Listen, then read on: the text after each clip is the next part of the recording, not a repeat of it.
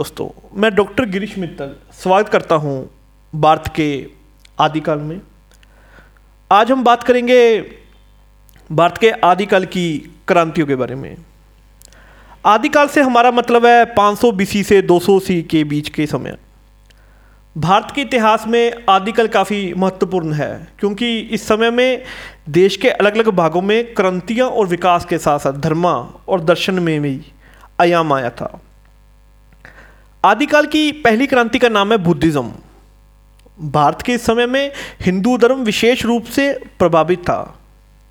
लेकिन बुद्धिज़्म के आगम से धर्म के अलग अलग सरोकार में विशेष रूप से जाना जाता है।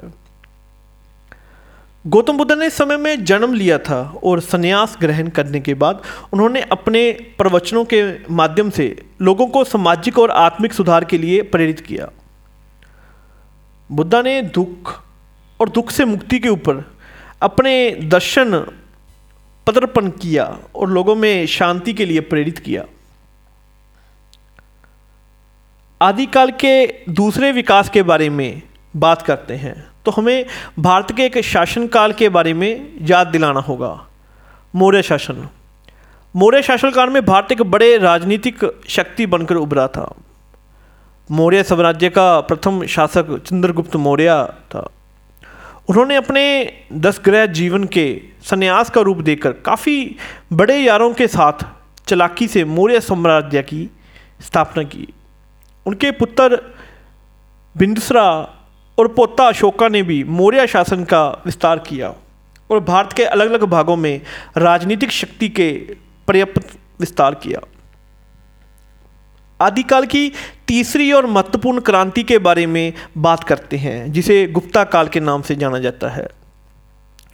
गुप्ता साम्राज्य काल में भारत ने सभी आयाम में विकास किया। कला, साहित्य, वैज्ञानिक और दार्शनिक। इस कला के सबसे बड़े व्यक्तियों में से एक हैं चंद्रगुप्त, जो अपने शासनकाल में गुप्त शासन का लक्षंकर बनाकर उभरते हुए संवतन को ख़त्म करके, अपने शासन की शक्ति को बरकरार रखे।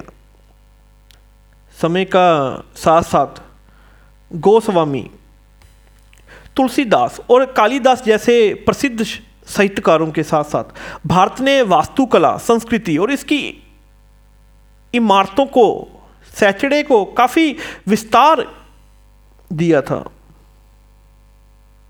तो दोस्तों, आदिकाल के भारतीय क्रांतिकों के बीच में से सिर्फ़ प्रमुख और पहले टिन को सहज रूप से समेटना सार्थक नहीं है। ये काल के सारे क्रांतियों भारत की राष्ट्रीय और संस्कृति गरिमा की यादों में पाए जाते हैं। हम उम्मीद करते हैं आपको इस पॉडकास्ट को सुनने में मध्यम मिलेगी। धन्यवाद। जय हिंद।